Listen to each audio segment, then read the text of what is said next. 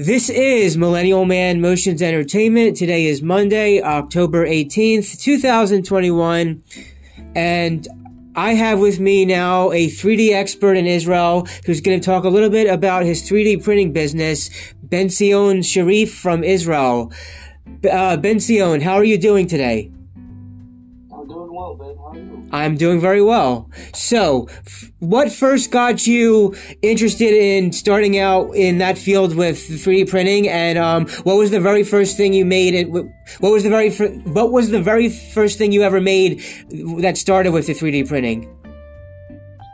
I mean, I started about uh, eight or nine years ago, um, and basically I just thought it was really cool. I saw a video about it, and I thought it was really interesting. I looked a little bit into it, the more I looked into it, the more I found that it's possible that I could do it on my own. And uh, the first thing I actually made was before I even got a 3D printer, I made a model of uh, tefillin, which is like a Jewish ritual item, and I made it in the shape of the uh, the Holy Temple, which was like my first idea. And months later, I was actually able to, to print it out. That so- that sounds really neat. Now, do you remember what that first? Do you remember what that first video was about? The video that you watched that got you into it, like, or do you forgot what that first video was about? It was a really long time ago. I know that it was about 3D printing. It could have been uh, just a video explaining about what the possibilities of 3D printing are and what it, what 3D printers can do and what new 3D printers are out there, which back then was was uh, very rudimentary compared to what's available nowadays. But uh, it was very very fascinating all the new stuff coming out. That sounds really cool. Um, as everyone knows around the world about that beer bug, uh, during the beer bug, which I guess for some people is still going on, was it in 3D printing that you had made some sort of a some sort of a device that helped hospitals during this time? Yeah, absolutely.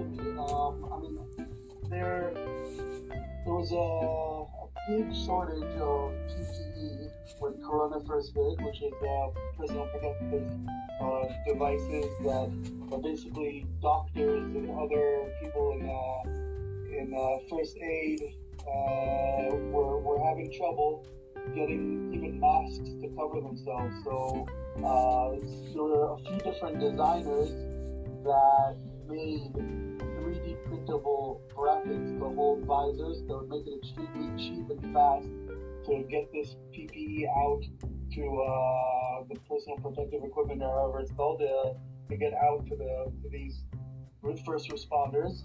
And I helped out a lot in the situation. We um, I was one of the head people in logistics for for the Jerusalem surrounding area. So I would help out to to, set, find out who in the community uh, had printed out different parts and get it picked up by different people and get it sent out to the different facilities, whether it be the health healthcare facilities or the, the hospitals, the, uh, the the police, to get these uh, PPE out there. And also, I was able to get in touch with uh, a friend of mine in Singapore that developed an app that would make it easier to print multiple visors at the same time uh, in one shot, as opposed to what what was previously done one by one. That you would have to send a printer to print each one individually. Uh, we were able to develop one that was able to be stackable, so print up to the top of the printer's volume and print, print sometimes 20, 30 at a time. Uh, so that really helped out. That sounds good to do that many at one time. Um, your business with the 3D printing, is there a particular time where you're most, when you're busiest and are there, are there times where you guys are really don't have a lot of, um, stuff going on where it's not as busy? 3D printing, there's always new stuff coming out all the time. Um, so there's always something to do. There's always new stuff coming out there to learn. Um, as far as downtime, uh, it's a good question. Usually, there's if there isn't something coming from one side, one direction, there's always something else being developed in another. So it's a very, very exciting field. There's really no downtime unless you want it to be. So, so for us as a business, there's always something new to to look into and to bring into the country or to develop ourselves. Okay, that's good. Um, you can you can just talk a little bit longer. I'm trying to come up with some more questions. Tell me tell me more about what you like about it. I mean, maybe we should give a little bit of background of what 3D printing is. Oh, sure. That's for that sounds good. Yeah, that sounds good. So give a, give a little bit of a, of a background. Sure. So um, basically, um, 3D printing is um, the opposite of uh, if you're familiar with CNC or machining, there's basically two, two main different kinds of manufacturing. There's subtractive manufacturing and additive manufacturing. Subtractive manufacturing is basically where you take a block of material, let's say a block of metal, and you have a uh, a very sharp piece of, of uh, uh, a very sharp bit that basically is cutting that metal into sh- into a shape that you want. That's subtractive, where you're taking uh, uh, a volume of material and you're subtracting from it in order to get your final product. With 3D printing, it's the exact opposite. You're basically starting out with a roll of filament or with resin or some kind of base material and you are using that in order to create your final product. Um, so, in the case of three, uh, 3D printing, the most ubiquitous today is 3D printing. It's called FDM or FFF, which is which is basically you're taking a thermoplastic uh, line, which is around two millimeters thick, and you're feeding it into a hot end, which basically heats it up to around 200 degrees Celsius. And that hot end basically is driven to specific locations to deposit that material in order to additively manufacture a product, in order to take from nothing from an empty space and add that material in order to to make the object that you want. Okay. Oh, that sounds very interesting. All right, we're going to take a quick commercial break, and then I have a few more questions about the business for you. Okay. Sounds good. Okay, great.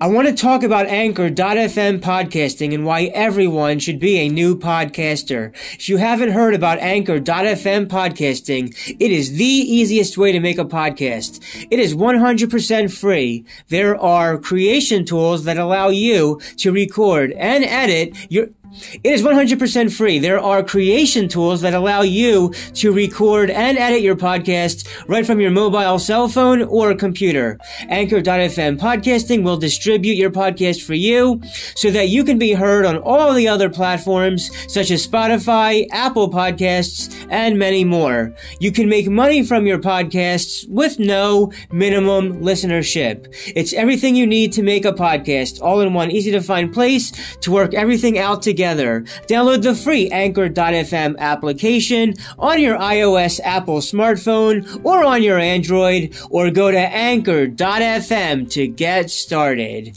And we're back from the commercial and my next question about the business for you is are you, are you saying all the things needed for it are cheap, or are some items to get involved with the whole business um, a bit um, pricier than, than a cheap price to get all the um, equipment necessary? It's a great question. Um, about 10 years ago, the price for a 3D printer was minimum $80,000 just to get the printer. Today, things have gotten cheaper and cheaper to where you can spend less than $200 and have enough, uh, have a printer and enough material in order to be to be on your way and printing for uh, lots and lots of objects. Basically, you can fix many things around your house, have all these things that you can print for friends and stuff like that. So I mean, the, the, the prices drop dramatically.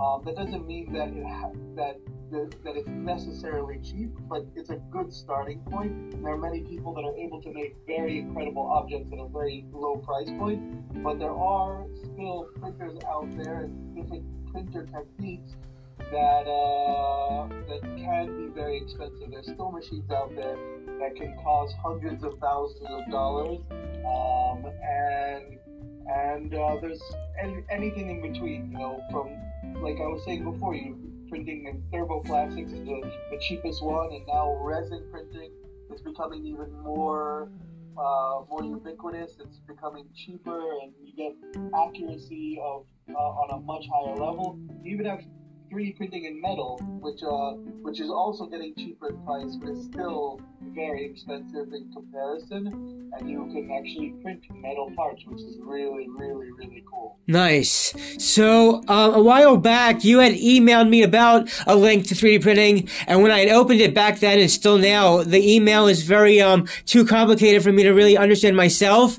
how to get 3D printing. But that's cool. Like really neat that you know what you're doing, and I found other stuff that I like to do on my own outside of things that aren't related to 3D printing. Um, but the next thing I wanted to ask you, since it's not so much for me, um, when you make stuff for everybody, for anybody that has children or grandchildren, I know you've made stuff for your kids or for other people's kids. What are some things you've made 3D printing that kids would like as far as things you made that kids could use?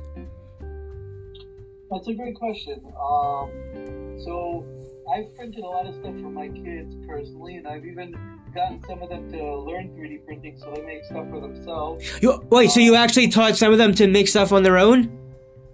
Oh yeah, my uh, my two oldest can use a 3D printer. Oh wow, that's really impressive. So they can make some of the stuff on their own. Go, go ahead, go on. Oh yeah. Wow. And uh, yeah, so some of the, the things that I think they, they found the coolest were uh, I, I made some Nerf guns a while back that they really enjoy using. And uh, like little vases around the house and different things that they, they could play with.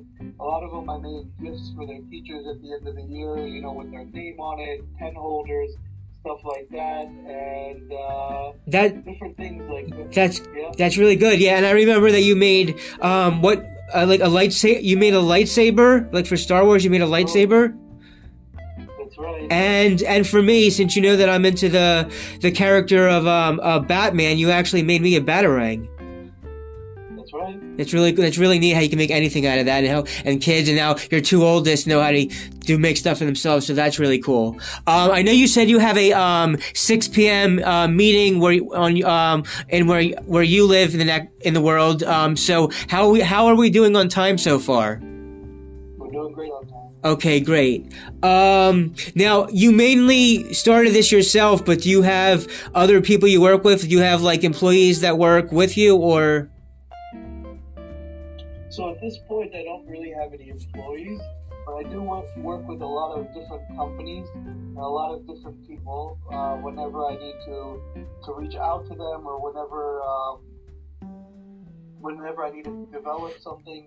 So uh, so basically, what I do is I sell uh, a lot of different 3D printing equipment, be it 3D printers or the filament that goes into it or the different um, parts that you replace or upgrade on a 3D printer. But I also develop products for a few different customers and I do a service of printing parts for people that already have the files ready.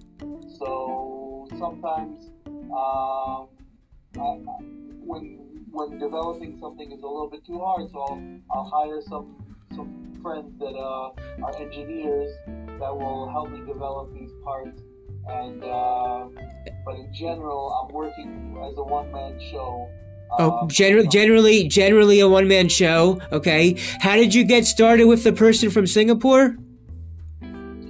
So eh, he's a he's actually a software developer, specifically in the 3D printing space, and he made some very very cool software. And I got into it, and then when when COVID hit and we were trying to make these masks, I knew that a lot of people had been making these mask stacks, um, and I thought that it was very like very janky the way that they were putting it together, and I knew that it could have been done very, very easily by someone that knows how to work the software. So I reached out to him and I told him the situation. And he looked into it and he said, "Yeah, no problem, I can do it." And that night he worked on it. The next day he had it, and out of that there were literally ten, literally thousands of, of users all over the world that were using this program in order to uh, put out this PPE at a, at a faster rate and uh, be able to, you know, go to sleep and have the machine running and do all the work as opposed to, you know, having to change it out every every half an hour to an hour. You know, if you let it run all night and that way the production was increased significantly. Whoa, that got more people in with the program. Nice. Um, okay. Um, I'm just trying to think if there's any other questions to ask about 3D printing before we wrap up. Um, what's the what is the hardest or most difficult aspect of getting 3D printing ready for people?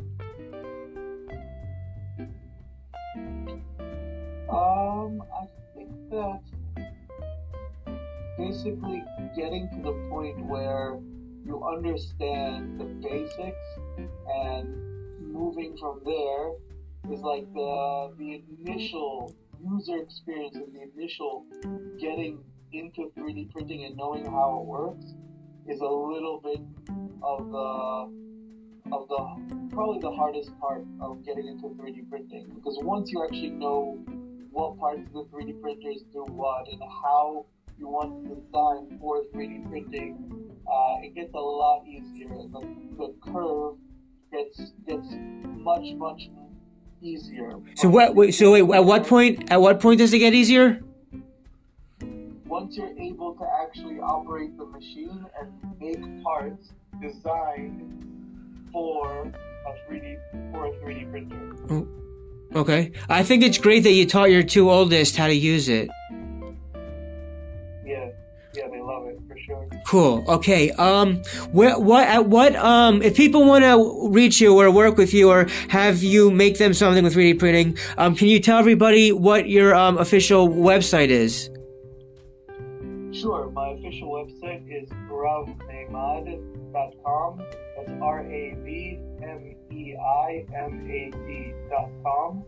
And uh, over there, you can see some of the products that I sell. You can reach out to me over there. I have my email and my phone number so people can reach out to me um, by WhatsApp or by email, and uh, more than happy to to help anybody. Most of my customers for the products themselves are in Israel. However, I do work with a lot of international clients in order to help them develop uh, specific uh, objects and products. So, so, uh, so for any.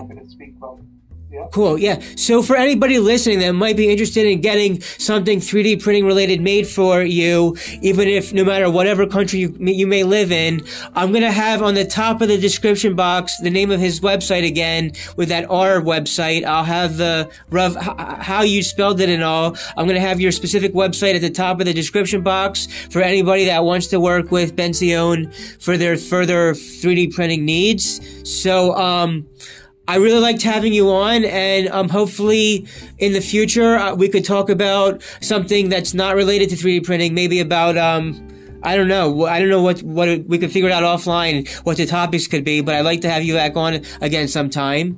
Um, but I'm really glad you. I'm really glad you came on today. And uh, everybody, again, I'll have the, his website at the top of the description box. You can contact him via email or WhatsApp from inside the website. And um, that's about it for now. Um, thanks again, Ben Benzion, for coming on. Um, and um, it was. Say it again. Thank you, Ben. Thank you, and uh, everybody. Um, that's all for now, and. Uh, uh, everybody dance and have a good time. One more time. Everybody dance and have a good time. This is Benzion Cheirif from 3D Printing and Millennial Man Motions Entertainment signing out.